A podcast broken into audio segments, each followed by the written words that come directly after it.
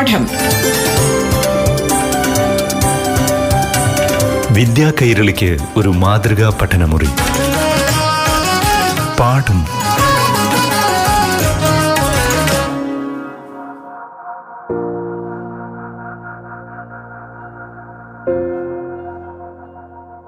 April 3, 1984 ഡൽഹിയിലെ ദൂരദർശൻ സ്റ്റുഡിയോയിൽ നിന്നുകൊണ്ട് ഇന്ത്യയുടെ അപ്പോഴത്തെ പ്രധാനമന്ത്രി ഇന്ദിരാഗാന്ധി സല്യൂട്ട് 7 എന്ന റഷ്യൻ ബഹിരാകാശ നിലയത്തിലുള്ള ഇന്ത്യയുടെ ആദ്യ ബഹിരാകാശ സഞ്ചാരി രാകേഷ് ശർമ്മയുമായി സംസാരിക്കുന്നു.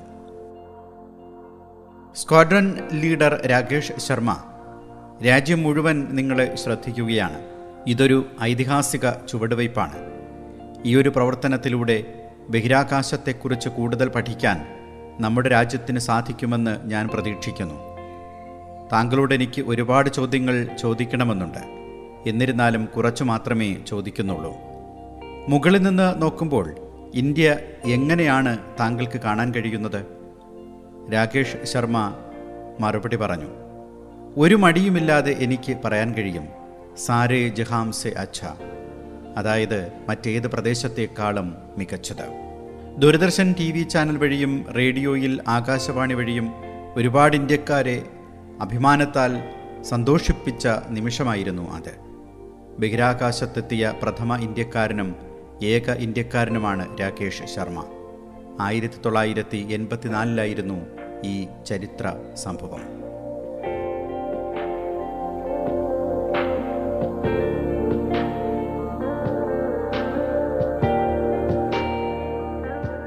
വർഷം 1982 ബാംഗ്ലൂരിലെ ഇന്ത്യൻ എയർഫോഴ്സ് ക്യാമ്പിൽ ഇന്ത്യൻ ബഹിരാകാശ യാത്രയ്ക്കായി എയർഫോഴ്സ് അംഗങ്ങളിൽ നിന്ന് ആൾക്കാരെ തേടുന്നു എന്ന വാർത്തയെറിഞ്ഞ് പലരും സ്വയം മുന്നോട്ട് വന്നു. അങ്ങനെ വിവിധ കാര്യങ്ങൾ പരിശോധിച്ചും മറ്റും ബഹിരാകാശ യാത്രയ്ക്കായി 30 പേരടങ്ങുന്ന ഒരു ലിസ്റ്റ് എയർഫോഴ്സ് വിഭാഗം സ്പേസ് ഡിപ്പാർട്ട്മെൻറ്റിനും പ്രധാനമന്ത്രിയുടെ ഓഫീസിനും അയച്ചു. ശാരീരികക്ഷമത, മനഃശാസ്ത്രപരമായ പരിശോധന, ആരോഗ്യ പരിശോധന എന്നിവയെല്ലാം നടത്തി ഒടുവിൽ 4 പേരെ ഈ ലിസ്റ്റിൽ നിന്ന് തിരഞ്ഞെടുക്കുകയും പരിശീലനത്തിനും മറ്റു കൂടുതൽ പരിശോധനകൾക്കുമായി അവരെ സോവിയറ്റ് യൂണിയനിലെ മോസ്കോയിലേക്ക് അയക്കുകയും ചെയ്തു. മോസ്കോയിൽ നടന്ന പല പരിശീലനങ്ങൾക്കും വിവിധ പരീക്ഷകൾക്കുമൊടുവിൽ 4 പേരിൽ നിന്ന് രാകേഷ് ശർമ്മ, രവീഷ് മൽഹോത്ര എന്നീ 2 വ്യക്തികളെ അവസാനഘട്ട പരിശീലനത്തിനായി തിരഞ്ഞെടുത്ത വിവരം സോവിയറ്റ് ബഹിരാകാശ വിഭാഗം ഇന്ത്യയെ അറിയിച്ചു. ഇരുവർക്കും പരിശീലനം നൽകിയത് സോവിയറ്റ് യൂണിയനിലെ സ്റ്റാർ സിറ്റി എന്ന പ്രദേശത്ത് സ്ഥിതി ചെയ്യുന്ന പരിശീലന കേന്ദ്രത്തിലായിരുന്നു.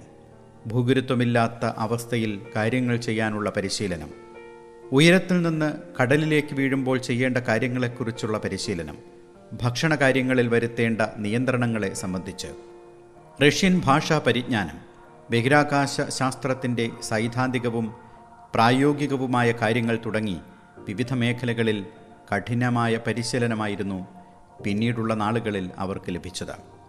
പരിശീലനം അതിൻ്റെ അവസാന നാളുകളിലേക്ക് അടുക്കുമ്പോൾ 1984 ഏപ്രിൽ 3 ഈ ദൗത്യം നടത്താമെന്ന രീതിയിൽ ഇന്ത്യ സോവിയറ്റ് സർക്കാരുകൾ സംയുക്തമായി ബഹിരാകാശ ദൗത്യത്തിനായുള്ള സുപ്രധാനമായ സമയം പ്രഖ്യാപിച്ചു.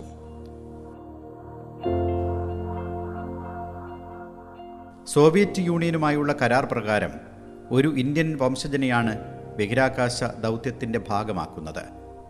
അവസാനഘട്ടത്തിൽ ഏതെങ്കിലും പ്രശ്നങ്ങളാൽ ഒരു വ്യക്തിക്ക് മാറി നിൽക്കേണ്ടി വന്നാൽ പദ്ധതി മുടങ്ങരുത് എന്ന കാരണത്താലാണ് 2 പേർക്ക് പരിശീലനം നൽകുന്നത്. പരിശീലനം പൂർത്തിയാക്കിയ ഇവർ 2 പേരുടെയും വിവരങ്ങൾ സോവിയറ്റ് സ്പേസ് ഏജൻസി ഇന്ത്യൻ സർക്കാരിന് അയച്ചു. രാകേഷ് ശർമ്മയെ പ്രഥമ ബഹിരാകാശ പദ്ധതിക്ക് തിരഞ്ഞെടുത്തുകൊണ്ട് ഇന്ത്യ തീരുമാനം കൈക്കൊണ്ടു. അങ്ങനെ രാകേഷ് ശർമ്മ ഇന്ത്യയുടെ ആദ്യ ബഹിരാകാശ യാത്രികനായി. അന്ന് രാകേഷ് ശർമ്മയ്ക്കായി വഴിമാറിയ എയർ കമാൻഡർ രവീഷ് മൽഹോത്ര പിന്നീട് വിസ്മൃതിയിലേക്ക് പോയി. ഇന്ത്യയുടെ ആദ്യ ബഹിരാകാശ യാത്രികൻ എന്ന ബഹുമതി രാകേഷ് ശർമ്മ നേടിയപ്പോൾ അവസാന ഘട്ടം വരെ പരിശീലനത്തിനൊപ്പമുണ്ടായിരുന്ന രവീഷ് മൽഹോത്ര എന്ന വ്യക്തിയുടെ ജീവിതത്തെക്കുറിച്ചാണ് ഇന്നത്തെ പാഠം ക്ലാസ് പ്രതിപാദിക്കുന്നത്. ഇതേക്കുറിച്ചുള്ള അറിവുകൾ പങ്കുവയ്ക്കുന്നത് സുൽത്താൻ ബത്തേരി ഗവൺമെൻറ് ടെക്നിക്കൽ ഹൈസ്കൂളിലെ അധ്യാപിക രാജി. എല്ലാ കൂട്ടുകാർക്കും നമസ്കാരം. ബഹിരാകാശത്തെത്തിയ ആദ്യ ഇന്ത്യക്കാരൻ രാകേഷ് ശർമ്മയാണെന്ന് നമുക്കെല്ലാം അറിയാമല്ലേ.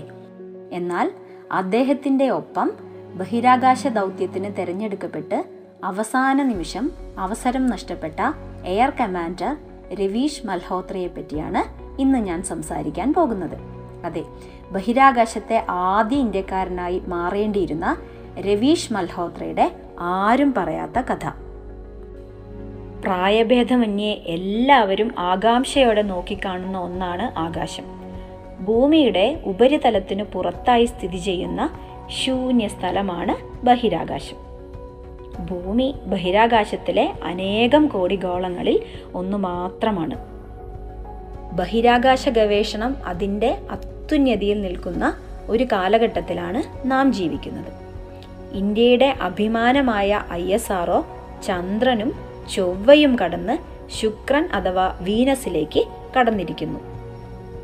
എലോൺ മസ്കും അദ്ദേഹത്തിൻ്റെ SpaceX കമ്പനിയും ചേർന്ന് ചൊവ്വയിൽ കെട്ടിപ്പടുക്കുന്ന കോളനികൾ ഇനി നമുക്ക് വിദൂരമല്ല.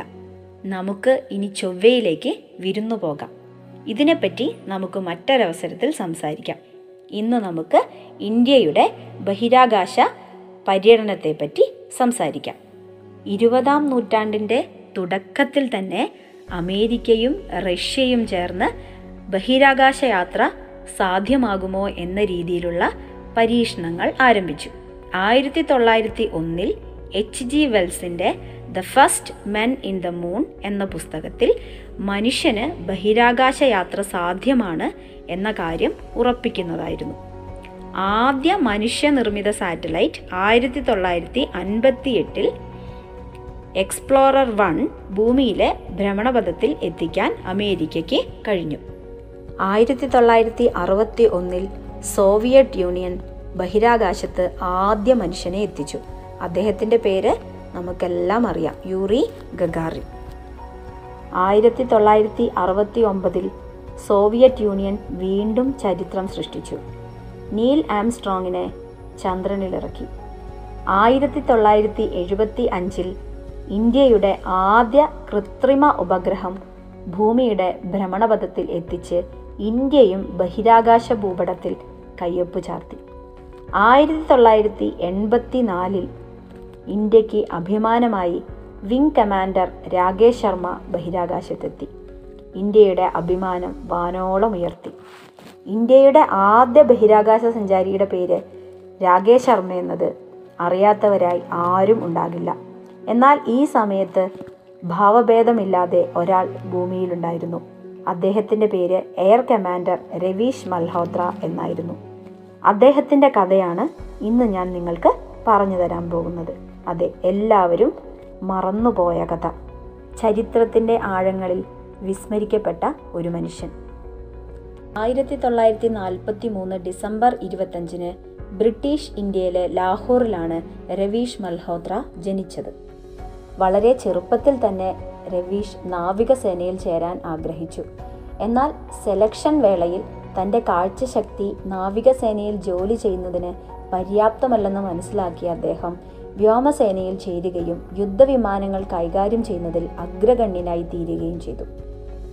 1971 ഇന്ത്യ പാക് യുദ്ധത്തിൽ പൈലറ്റായി പോരാടിയ അദ്ദേഹം പലപ്പോഴും മരണത്തെ മുഖാമുഖം കണ്ടിട്ടുണ്ട്.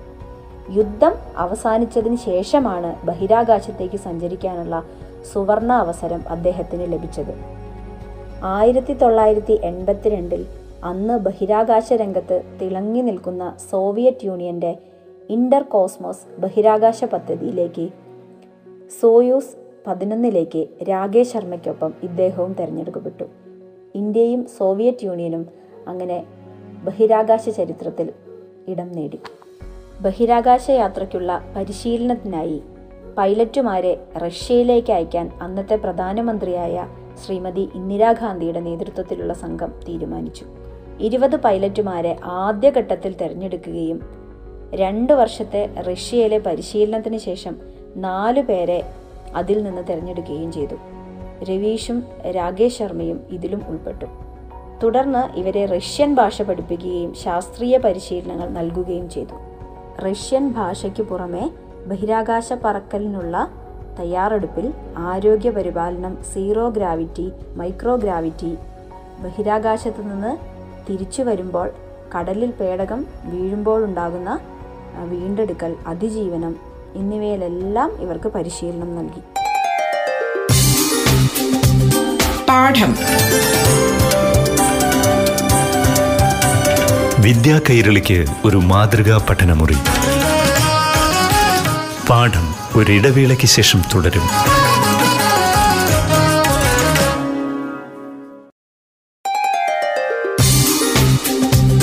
പാഠം വിദ്യാ കൈരളിക്ക് ഒരു മാതൃകാ പഠനമുറി. പാഠം തുടരുന്നു.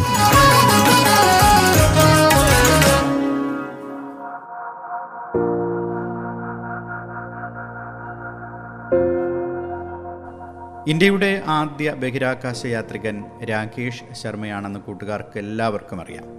എന്നാൽ അന്ന് രാകേഷ് ശർമ്മയ്ക്കായി വഴിമാറിയ എയർ കമാൻഡർ രവീഷ് മൽഹോത്ര എന്ന വ്യക്തിയെക്കുറിച്ചാണ് ഇന്നത്തെ പാഠം ക്ലാസ് പ്രതിപാദിക്കുന്നത്.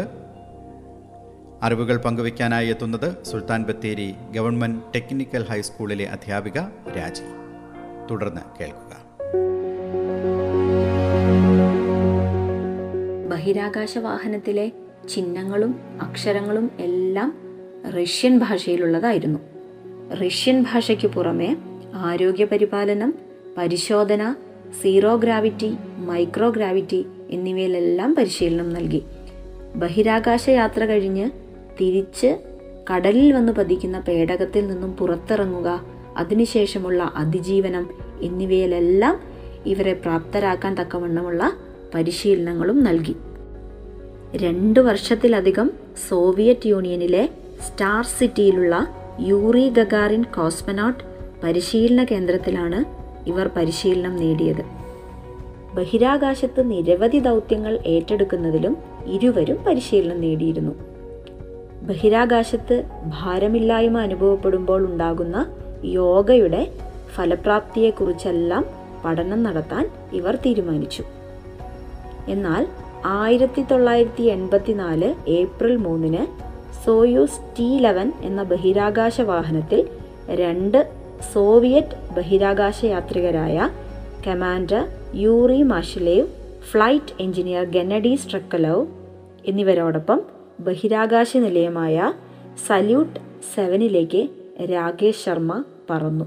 പകരക്കാരനായ രവീഷ് മൽഹോത്ര ഭൂമിയിൽ തന്നെ നിന്നു. ബഹിരാകാശ യാത്ര നടത്താൻ ഉപയോഗിക്കുന്ന എല്ലാവിധ വസ്ത്ര സംവിധാനങ്ങളും അണിഞ്ഞാണ് രാകേഷ് ശർമ്മയെ അദ്ദേഹം യാത്രയാക്കിയത്. അദ്ദേഹത്തിൻ്റെ മനസ്സിൽ അപ്പോൾ എന്തായിരിക്കും? ഒരിക്കലൊരു പത്രക്കാരൻ അദ്ദേഹത്തിനോട് ചോദിച്ചു, ആ സമയത്ത് രാകേഷ് ശർമ്മ ഒന്ന് തുമ്മിയിരുന്നെങ്കിൽ എന്ന് താങ്കൾ ആഗ്രഹിച്ചിരുന്നോ? ചിരി മാത്രമായിരുന്നു അദ്ദേഹത്തിൻ്റെ മറുപടി. എന്നാൽ മറ്റൊരവസരത്തിൽ തനിക്ക് തീർച്ചയായും വിഷമമുണ്ടായിരുന്നു എന്നദ്ദേഹം പറഞ്ഞു. ഞങ്ങൾ 2 പേരിൽ ഒരാൾ മാത്രം ബഹിരാകാശത്തേക്ക് പോവുകയും മറ്റേയാൾ ഭൂമിയിൽ തന്നെ നിൽക്കും എന്നും ഞങ്ങൾക്ക് അറിയാമായിരുന്നു. ഇന്ത്യയിൽ ഞങ്ങൾക്കല്ലാതെ മറ്റൊരാൾക്കും ഉണ്ടാവാത്ത ഒരനുഭവമായിരുന്നു ഇത്. ഇന്ത്യൻ ഗവൺമെൻറ്റിൻ്റെ തീരുമാനത്തെ അംഗീകരിക്കാൻ ഞങ്ങൾ ബാധ്യസ്ഥരായിരുന്നു. പേടകം ലോഞ്ച് ചെയ്യുന്ന ദിനത്തിൽ പോലും ഞങ്ങൾ കൺട്രോൾ സെൻറ്ററിലിരുന്ന് സംസാരിച്ചിരുന്നു. ഞങ്ങൾ തമ്മിൽ അഭേദ്യമായൊരു ബന്ധമായിരുന്നു ഉണ്ടായിരുന്നത് എന്ന് അദ്ദേഹം പറഞ്ഞു. 1984 ഏപ്രിൽ 11-ന് ഭൂമിയിൽ തിരിച്ചെത്തിയ രാകേഷ് ശർമ്മയ്ക്കൊപ്പം ഇന്ത്യയിൽ വൻ വരവേൽപ്പാണ് രവീഷ് മൽഹോത്രയ്ക്കും ലഭിച്ചത്. ഇന്ത്യയിലെ എല്ലാ സംസ്ഥാനങ്ങളിലെയും ജനങ്ങൾ ഇരുകൈയും നീട്ടിയാണ് ഈ അത്ഭുത മനുഷ്യരെ സ്വീകരിച്ചത്. 1984 രവീഷ് മൽഹോത്രയ്ക്ക് കീർത്തിചക്ര ബഹുമതി നൽകി രാജ്യം ആദരിച്ചു. Soviet union order of friendship of people's ബഹുമതിയും നൽകി. ഇന്ത്യയിലേക്ക് മടങ്ങിയ അദ്ദേഹം പിന്നീട് ഹിന്ദുസ്ഥാൻ എയർഫോഴ്സ് സ്റ്റേഷൻ്റെ കമാൻഡിംഗ് ഓഫീസറായി നിയമിതനായി. 1995-ൽ വ്യോമസേനയിൽ നിന്ന് വിരമിച്ചു. ഇപ്പോൾ ബാംഗ്ലൂരിൽ കുടുംബത്തോടൊപ്പം താമസിക്കുന്നു. ഇന്ത്യൻ വ്യോമസേനയെ വളരെയധികം സമർപ്പണത്തോടെ സേവിച്ചയാളാണ് രവീഷ് മൽഹോത്ര. ഇന്ത്യൻ ബഹിരാകാശ സാങ്കേതിക വിദ്യയിൽ അദ്ദേഹം വളരെ വിശ്വാസം അർപ്പിച്ചിരിക്കുന്നു. അടുത്ത സമയത്ത് തന്നെ ഇന്ത്യയിൽ നിന്നും ഒരു മനുഷ്യനെ ഇന്ത്യൻ നിർമ്മിത ബഹിരാകാശ വാഹനത്തിൽ ബഹിരാകാശത്തിൽ എത്തിക്കാൻ കഴിയുമെന്നും ഇന്ത്യക്ക് അതിനുള്ള ശാസ്ത്ര സാങ്കേതിക പരിജ്ഞാനം ഉണ്ടെന്നും അദ്ദേഹം പറഞ്ഞു. ISROയ്ക്ക് അതിന് കഴിയും, ഇത് ഇന്ത്യയുടെ വലിയ കുതിച്ചുചാട്ടമായിരിക്കും എന്നും അദ്ദേഹം കൂട്ടിച്ചേർത്തു. 3 പതിറ്റാണ്ടുകൾക്ക് ശേഷവും ഞങ്ങളുടെ സുഹൃത്ത് ബന്ധം കൂടുതൽ വളർന്നു വലുതായി. ഞങ്ങൾ തമ്മിൽ യാതൊരുവിധ മത്സരവും ഉണ്ടായിരുന്നില്ലെന്നും അദ്ദേഹം തറപ്പിച്ചു പറയുന്നു. പരസ്പരം മത്സരബുദ്ധിയോടെ ജീവിക്കുന്ന മനുഷ്യരോട് അദ്ദേഹത്തിന് പറയാനുള്ളത് ഇതാണ്: ജീവിതത്തിൽ എന്ത് സംഭവിക്കുന്നു എന്നുള്ളതിലല്ല പ്രധാനം, ആ സംഭവങ്ങളോട് നിങ്ങൾ എങ്ങനെ പ്രതികരിക്കുന്നു എന്നുള്ളതാണ് പ്രധാനം.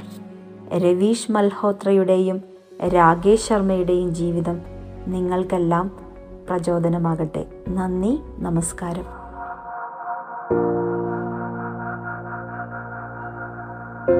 ഇന്ത്യൻ ബഹിരാകാശ യാത്രികനായ രാകേഷ് ശർമ്മയ്ക്കൊപ്പം അവസാനഘട്ടം വരെ പരിശീലനം പൂർത്തിയാക്കി ഒടുവിൽ മാറി നിൽക്കേണ്ടി വന്ന രവീഷ് മൽഹോത്ര എന്ന വ്യക്തിയെക്കുറിച്ചാണ് ഇന്നത്തെ പാഠം ക്ലാസ് പ്രതിപാദിച്ചത്.